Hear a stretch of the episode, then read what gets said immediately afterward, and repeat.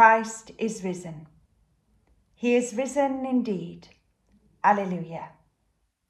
Good morning and welcome to this service. Today is the seventh Sunday of Easter, the Sunday after Ascension Day. On Thursday, we celebrated how the risen Jesus left this earth and returned to his Father to take his throne over all dominions and powers, leaving his disciples with an assurance of his return and a promise of the Holy Spirit. Next Sunday, we celebrate the fulfillment of that promise as we celebrate the coming of that same Spirit. For the disciples, this must have been a strange in between time as they waited without the physical presence of Jesus for the Spirit to come. As his disciples today, however, we are blessed by the Spirit's presence and trust that Spirit to be with us as we worship today. The Spirit of the Lord fills the world and knows our every word and deed. Let us then open ourselves to the Lord and confess our sins in penitence and faith.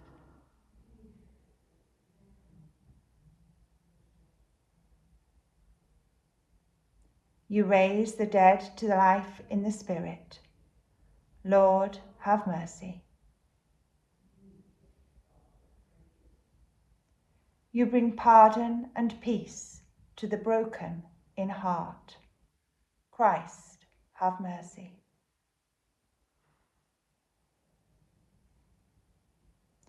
You make one by your Spirit the torn and divided.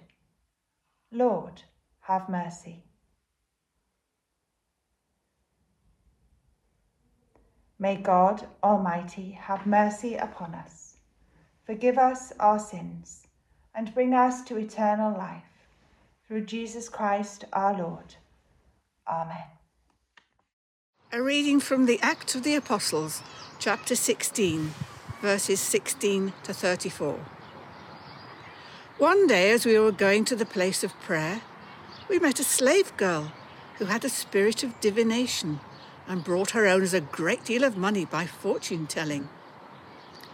While she followed Paul and us, she would cry out, these men are slaves of the Most High God, who proclaim to you a way of salvation. She kept doing this for many days. But Paul was very much annoyed, turned and said to the Spirit, I order you in the name of Jesus Christ to come out of her. And it came out that very hour. But when the owners saw that their hope of making money was gone, they seized Paul and Silas and dragged them into the marketplace before the authorities.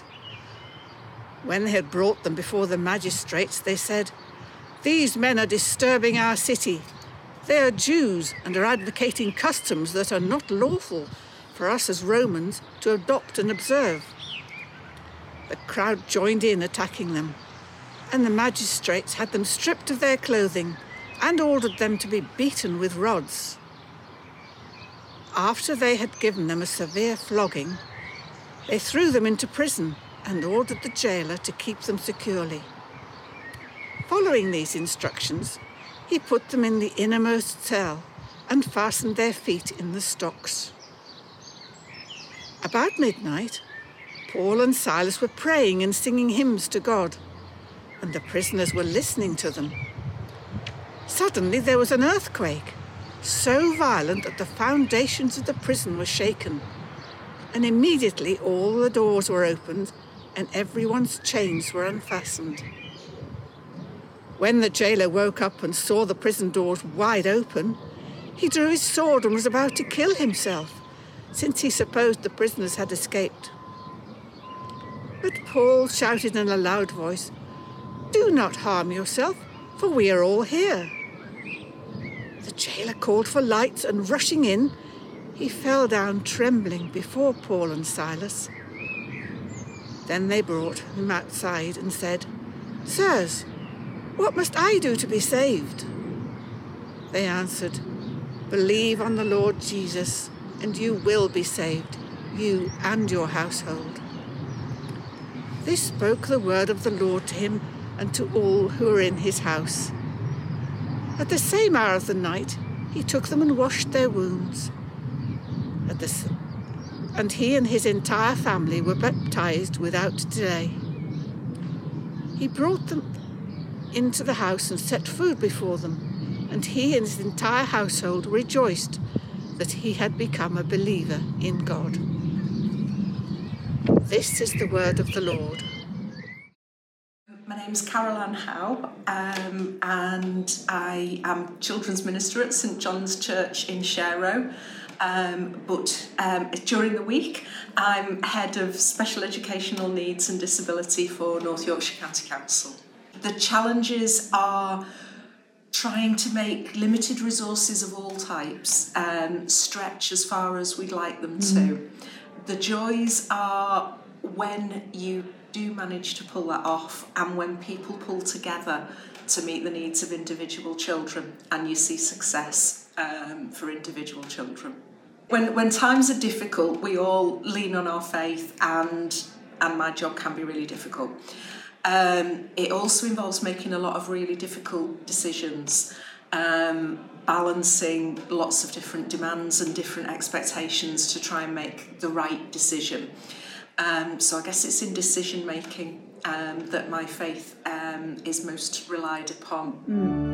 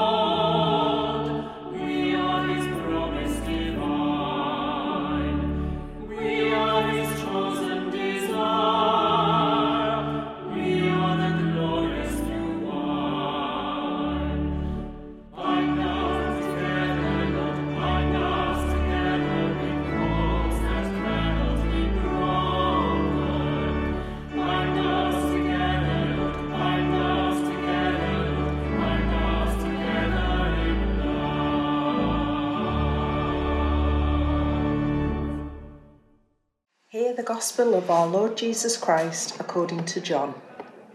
Jesus looked up to heaven and prayed, Holy Father, I ask not only on behalf of these, but also on behalf of those who will believe in me through their word, that they may all be one. As you, Father, are in me and I am in you, may they also be in us, so that the world may believe that you have sent me.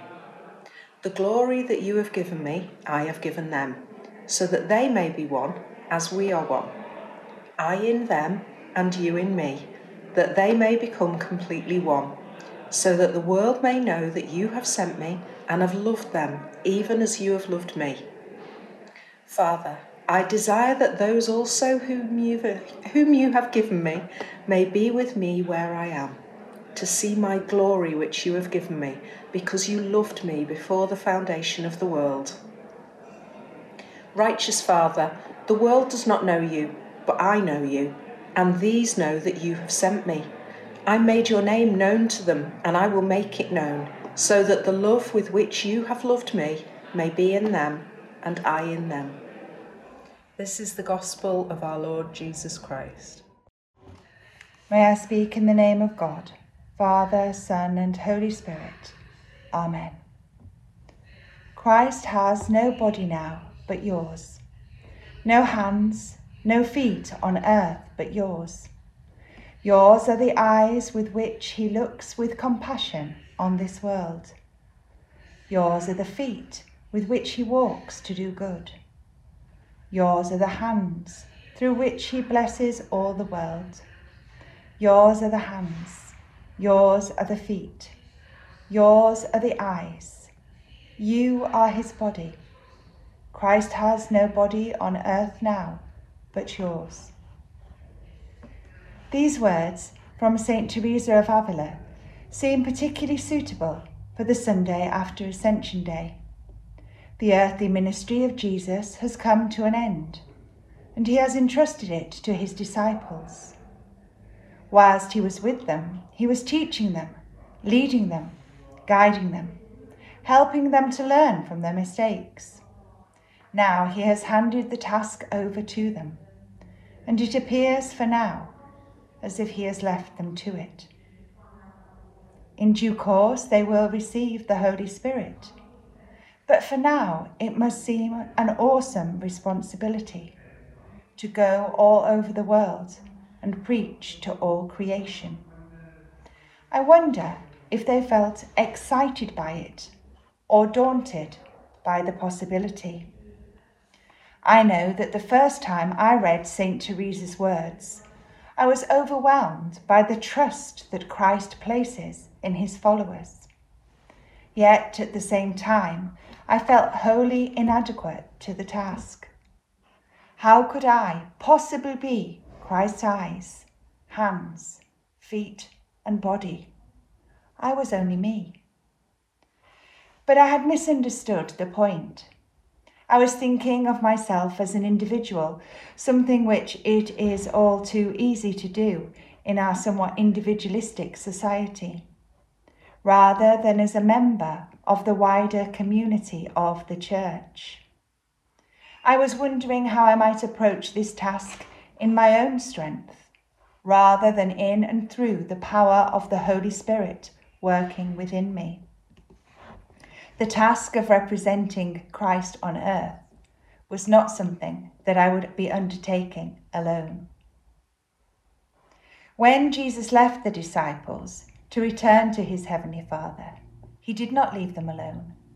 Even though they were waiting for the Spirit, they had each other. This, I would suggest, is part of the reason why, just before his death, Jesus placed such emphasis on his disciples being one, being united. For it was together that they were to be his body. This unity, our gospel for this morning tells us, is not only Jesus' hope and prayer for those his first disciples, but for all of those who will come after them and believe in him through their word and that includes us. This kind of unity that Jesus is seeking from his disciples is not trivial. It is the same kind of unity that he shares with the Father an intimate relationship and an utter reliance one on the other. Jesus tells us that it is through this unity that the world may know Jesus' love. We show this love corporately. This is not to say that we are unable to undertake individual acts of love and compassion. Indeed, I would suggest that we are required to. But it does relieve us of some of the pressure of thinking that everything is down to us. It puts our contribution into perspective. We are part of something much bigger the sum of our actions is greater than the individual parts. So I like to think of St. Teresa's prayer as not addressed to me individually, as I thought the first time I read it, but is addressed corporately to us. And therefore, with apologies to St. Teresa, I'd like to change the pronouns. Christ has no body now but ours, no hands, no feet on earth but ours. Ours are the eyes with which he looks with compassion on this world. Ours are the feet with which he walks to do good. Ours are the hands through which he blesses all the world. Ours are the hand, ours are the feet, ours are the eyes. We are his body, for we are the body of Christ.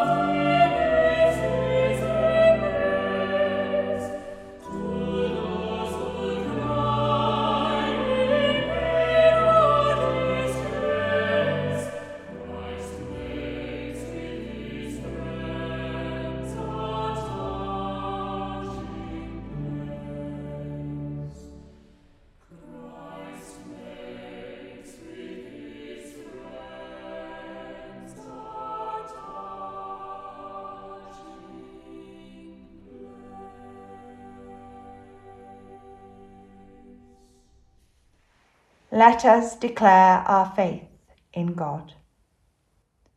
We believe in God the Father, from whom every family in heaven and on earth is named.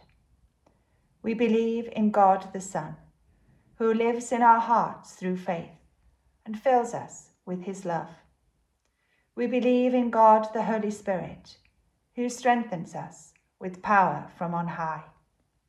We believe in one God, Father, Son, and Holy Spirit. Amen. Let us pray.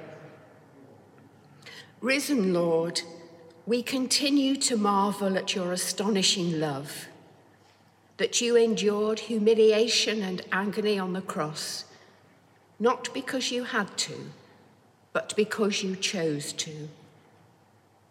However often we hear it, we are still amazed by the magnitude of your love and the awesomeness of your sacrifice. Heavenly Father, we seek, however inadequately, to follow your example of loving our neighbours. Sometimes this is easy, but often it is very difficult, especially when we see and read about physical and mental cruelty, unfairness, and greed carried out by certain regimes and individuals throughout our world. Father, we pray for those who are hurting at this time, for those besieged by war, by famine, by lack of purpose, by illness. And in our hearts and in silence, we bring to you all those who we know personally who are ill. We pray for those recently bereaved and are having to learn to live without the physical nearness of a loved one. And again, we bring to you the names of those we know. Lord, in your mercy, Father God, we pray for unity amongst those who follow you. We pray that each individual may be a light in this troubled world. And if we all come together, work and pray together, how strong that light could be, bringing all humanity as one to serve and praise you. Lord, in your mercy. We pray today for those in positions of responsibility, for the leaders of our churches, be they serving in great cathedrals or in small country parishes, for those who are in government and set the tone for the well-being and administration of the country for those responsible for law and order, and who must balance the handling of petty crime through to serious and often heinous acts of one person against another. For those in caring roles, with the task of dealing with a whole range of medical and mental health. For those responsible for the education of our young and have influence on their future lives. Lord, we pray all the, these in such positions may be guided and strengthened in their resolve and commitment to those they seek to serve. Lord, in your mercy. Thank you, Father, that you do not leave us alone, but instead draw alongside us each day Thank you that just as you met with your followers on the road and disciples in the upper room, so you meet with us in our journey of life, always there to guide, protect, comfort, and support each and every one of us. Merciful Father, accept these prayers for the sake of your Son, our Saviour, Jesus Christ our Lord. Amen. O God, the King of glory, you have exalted your only Son Jesus Christ, with great triumph to your kingdom in heaven. We beseech you, leave us not comfortless, but send your Holy Spirit to strengthen us and exalt us to the place where our Saviour Christ is gone before, who is alive and reigns with you in the unity of the Holy Spirit, one God, now and forever. Amen.